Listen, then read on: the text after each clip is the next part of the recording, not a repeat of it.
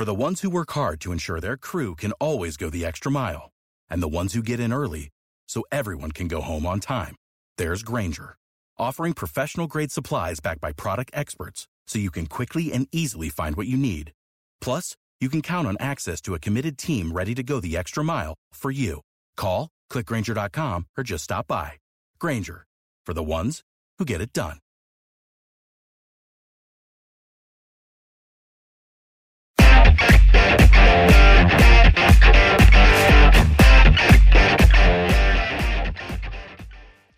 Welcome to On Texas Football. I'm Bobby Burton. I'm flying solo today.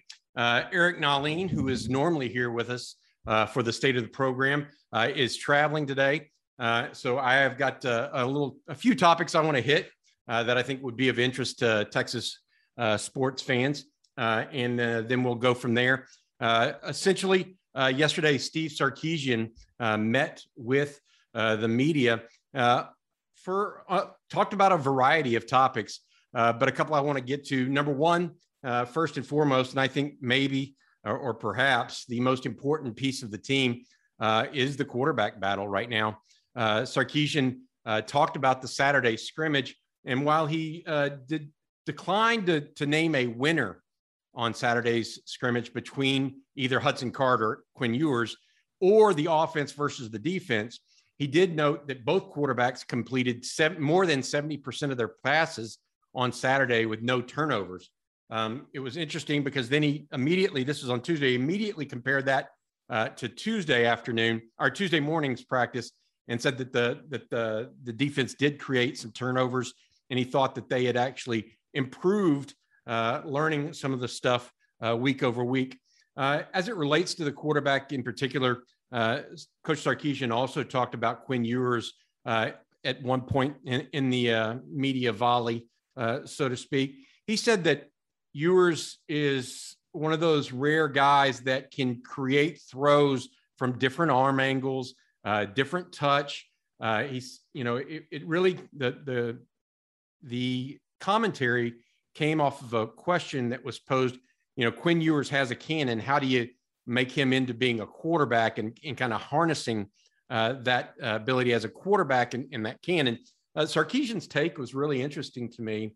Uh, he basically said that that Ewers already is more of a passer than he is a thrower. He said it's he felt like it was rare when Quinn really showed off the arm. He didn't. He he he thought as a coach that Quinn might show it off more than he does, uh, but really he's already throwing uh, with different arm angles, with uh, different levels of touch, and to different spots on the field. And uh, I thought it was a, a rare insight from Sarkisian uh, in that he already sees uh, not only uh, Ewers potentially keep taking care of the ball better, like he like he mentioned on Saturday in Saturday's scrimmage, as well as Card.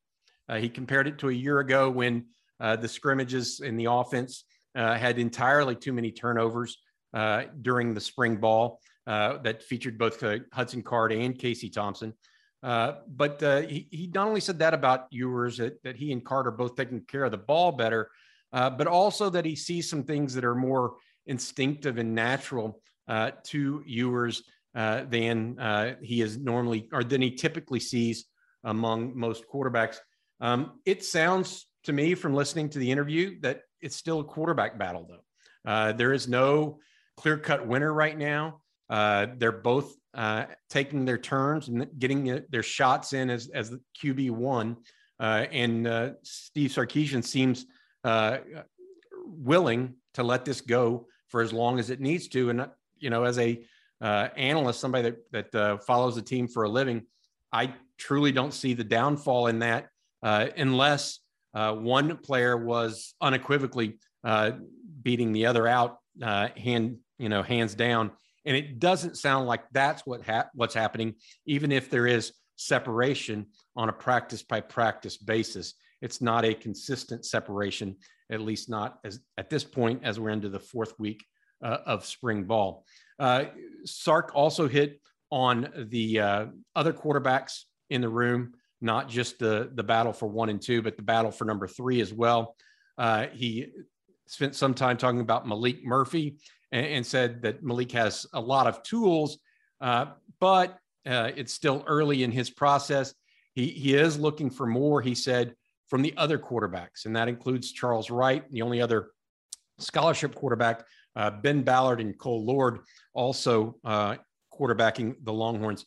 Uh, moving on, uh, I wanted to talk about the, the running back room. Uh, of, of the things that I heard uh, yesterday, I think he was probably most glowing about uh, Bijan Robinson and the running back room. And he made an important, and Coach Sarkisian, I feel, made a important point. He said, none of these guys are single faceted. So they're more versatile. Uh, one through five, he thinks they can run between the tackles, they can run outside, and they can catch the ball. All five of them, he said. So that he didn't just mention, he wasn't just talking about Bijan Robinson. Uh, he was also talking about Roschon Johnson, Jaydon Blue, Jonathan Brooks, and Keilan Robinson. Uh, that, he said, allows him to game plan a little bit differently. Uh, he was asked directly if he had any particular plans uh, to uh, get Bijan more touches this season. And uh, Sark said, without giving away his game plan, that was his quote. Uh, he he does see ways to get Bijan uh, more more touches. Uh, he talked about the variety of matchups he can create because Bijan is so uh, versatile. He said he's a natural route runner, not only a, a natural pass catcher, which is uh, surprising. Also, he can, he can run. he's he's got that speed as well as power and he has a one cut vertical acceleration uh, that is somewhat rare. So, of all the spots that I heard him talk about yesterday, I would say running back was the most positive. I thought it was interesting hearing him what he had to say about uh, Quinn Ewers on the offensive uh, on the opposite side of the ball as well. I want to mention briefly uh, a little bit of a brouhaha uh, about uh, with Moro Ojomo yesterday. Sarkisian in after Moro's interview last week with uh, reporters, uh, was very frank and forthright. Uh, I thought it was one of the best interviews I've heard uh, a player give uh, in quite a while, honest and open. At the same time, uh, Moro did name a couple of names in that interview, and probably because of that, Sarkisian wanted to make sure things were cleaned up. personally, I have no problem with what the coach said or with what Moro Ojomo said and I think if anybody does, I think they're just they're making they're they're fooling themselves into that this is something because there's absolutely nothing there. Furthermore, if you actually listen to it, Steve Sarkisian didn't chastise uh, or diminish or demean Moro Ojomo's right to speak. He said basically say it, just say it to the right people. Um, and so I, I feel like I really I don't want to say it's a complete nothing because uh, it was made into something, but uh, Moro Ojomo spoke his mind and spoke freely last week, and I think it was a, a positive overall about how uh, fa- a good insight to what fans can appreciate. At the same time, Steve Sarkisian has to look out for everybody on the team, including those not necessarily toeing the line and or those that need to improve and or are improving. He said, and I like this quote. He said, "Mow your own lawn first. Make sure that's mowed first and uh, not that Moro Ojomo does not, uh, but uh, that's got to be in place before other things happen uh, to, to contribute to that. Uh, long story short, uh, Moro Ojomo is in good standing with the team, just probably won't be meeting with the media anytime soon, according to Steve Sarkisian. And I do not think it was in any sort of big deal or lack of holding people accountable or whatever uh, some people tried to make it into on Twitter uh, and elsewhere. It really was a big nothing. Uh, next piece uh, that I thought uh, I like what what Coach Sarkisian had to say uh, had to do with the secondary. Uh, Coach Sarkisian uh, really looks at. he said he's looking right now at a variety of defensive backfield pieces, but he really talked about safety at length. Uh, he, he, keeps mentioning Anthony Cook almost first the first name out of his mouth, and the reason he's doing that, he says, is because he's played a lot of football. He feels a confidence back there. He feels an understanding of what's going on, uh, and uh, frankly, uh, he just feels like he's comfortable. Uh, the the back or the the other piece of the safety play is a little bit different in that there is no incumbent or no returning true starter. He mentioned Kitan Crawford. Uh, that was the next name that he mentioned. And he says he looks better at safety than he does it ever did at corner to him.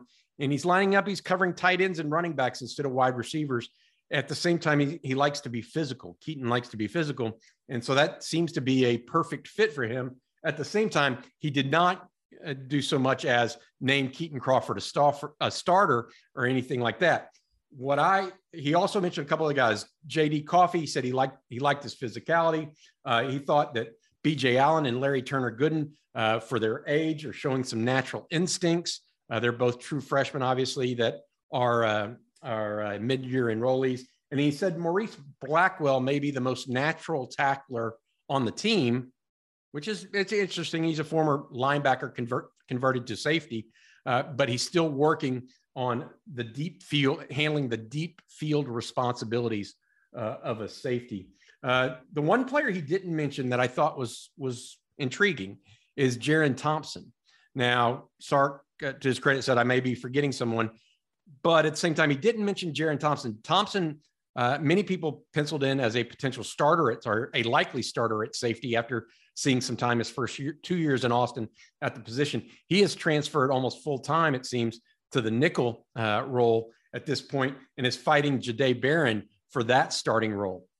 Now, if Barron beats out uh, Thompson, which I expect Barron to be the starting nickel if uh, that's the route he plans to go, what does that do to Thompson? Does that kick Thompson back uh, to safety in place of either Anthony Cook or Kitan Crawford or or you know something else, or uh, does Jahdae Barron go over to corner? That and then what what is the the waterfall effect from that? So what happens if if Jahdae Barron's a starter, then is De- D'Shawn Jamison a, a three year starter not back, or is it uh, Ryan Watts who is is still looking? Uh, and I don't know that I don't know that we have the answers to that right now. I think that they're still trying to figure that out as a defensive staff. I did write in today on at today at Inside Texas that one of the things that I, I am hearing uh, from inside uh, DKR is that they are looking for their defensive secondary, uh, particularly those on the outside, to be better tacklers and and be more of a force in the run game. Uh, if that is the case uh, and and true, uh, like I believe it is, that could mean some other jockeying at, at cornerback that we're not even aware of at this point.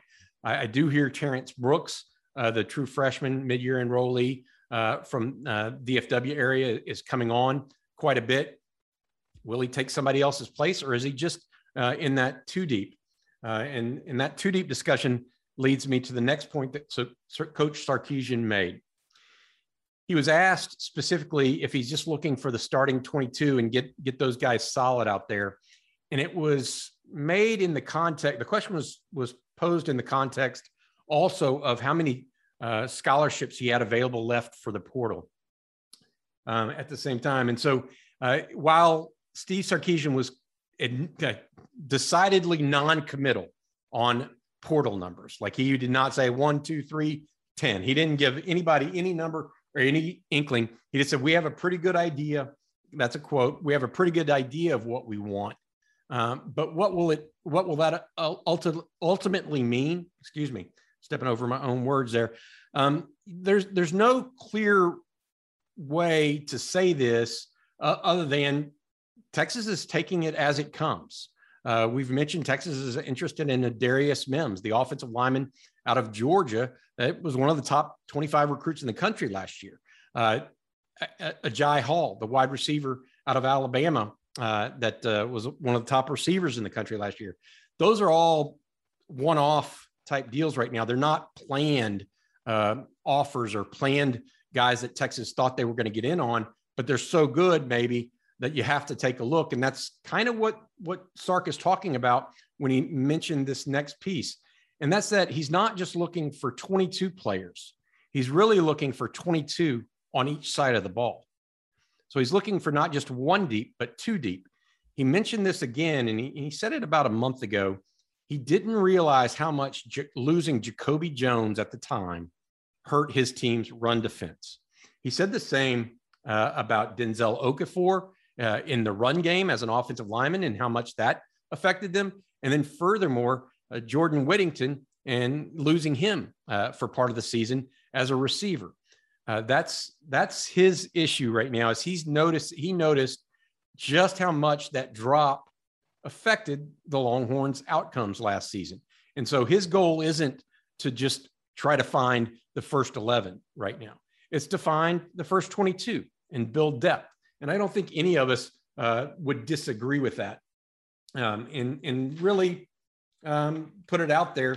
I, I feel like it's a, a smart thing uh, to build depth through the transfer portal, uh, through recruiting. One of the things I continue to see in recruiting right now is they they are, and we talked about this last year. They're not taking that step down. If they think that you're a guy that can help them, they will offer you, but they're not willing to stretch for offers. Um, at the same time, recruiting is still, it feels like it's still going at, at the pace that they've uh, made it go at, which is a, a deliberate one. Uh, the Aggies picked up a big commitment, uh, two commitments this week that Texas had offered. Uh, Bravion Rogers out of LaGrange. Uh, Texas had a shot there, uh, but the Aggies continue their momentum. Tyler White, the punter uh, out of Southlake Carroll, is committed to Texas A&M as well. He had an offer from Texas uh, and contemplated that. Aggie's going to give him a shot to play baseball too. So I don't think Texas had really uh, spoken to him about that. Uh, his Tyler White's brother, I believe, is going to Arkansas on a base, baseball scholarship, and and Tyler himself is a pretty good player.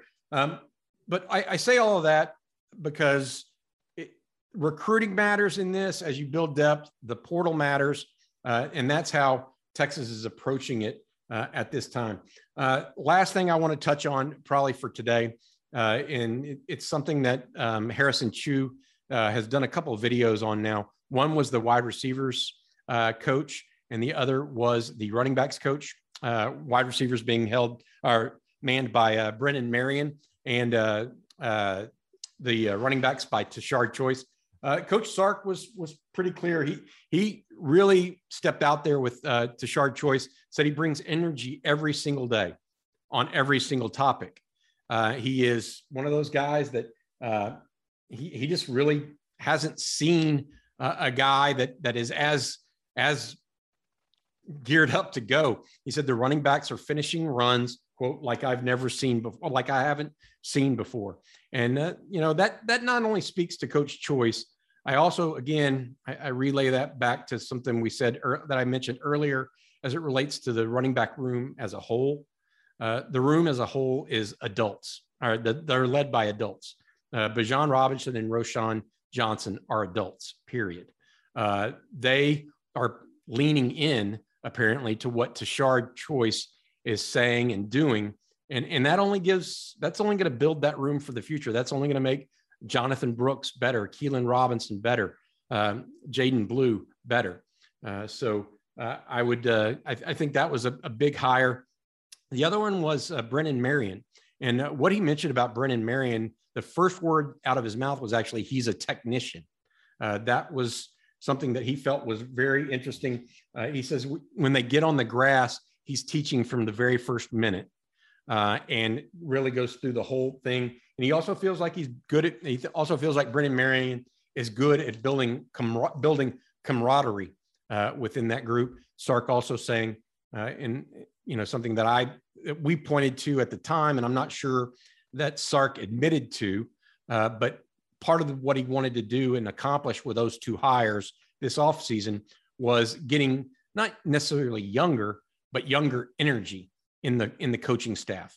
Uh, and both of those guys uh, young-ish coaches uh, on that uh, have uh, they they certainly played the part. All both of them have, have seen time uh, at the highest level of football and and have been coaches for a number of years. But whenever you get that young enthusiasm, I, don't even want to say young, just enthusiasm, it can permeate through other aspects of the of the of the team as well as that position room because it, at the end of the day, you are trying to connect with teenagers and teenagers often are drawn to enthusiasm, not necessarily, uh, you know, dry um, uh, coaching or teaching.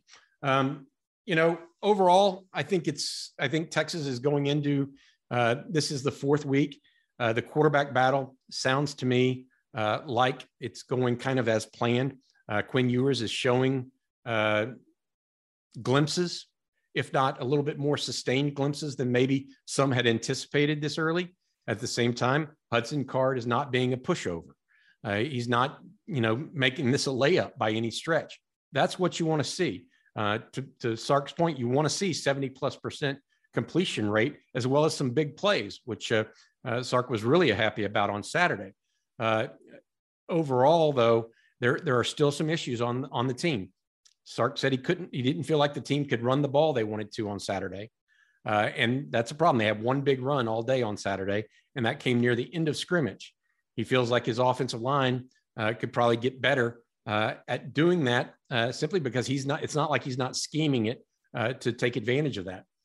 At the same time, he feels like the defense needs to push more uh, on, on creating turnovers. That's one of the reasons why he was happy about Tuesday's practice performance.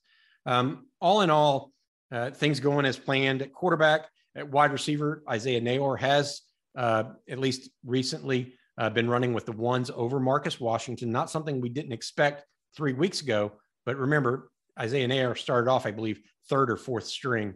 Uh, so he's there. Ja'Tavion Sanders is the number one tight end at, at this point, although Gunnar Helm and Jahleel Billingsley are also playing a role. Uh, Hayden Conner has stepped in at right guard as we expected at the outset of spring. Uh, so the offensive line is kind of how we thought it would be heading into spring. On the defensive side of the ball, uh, really, there's been no changes up front other than tweaking of a defensive front.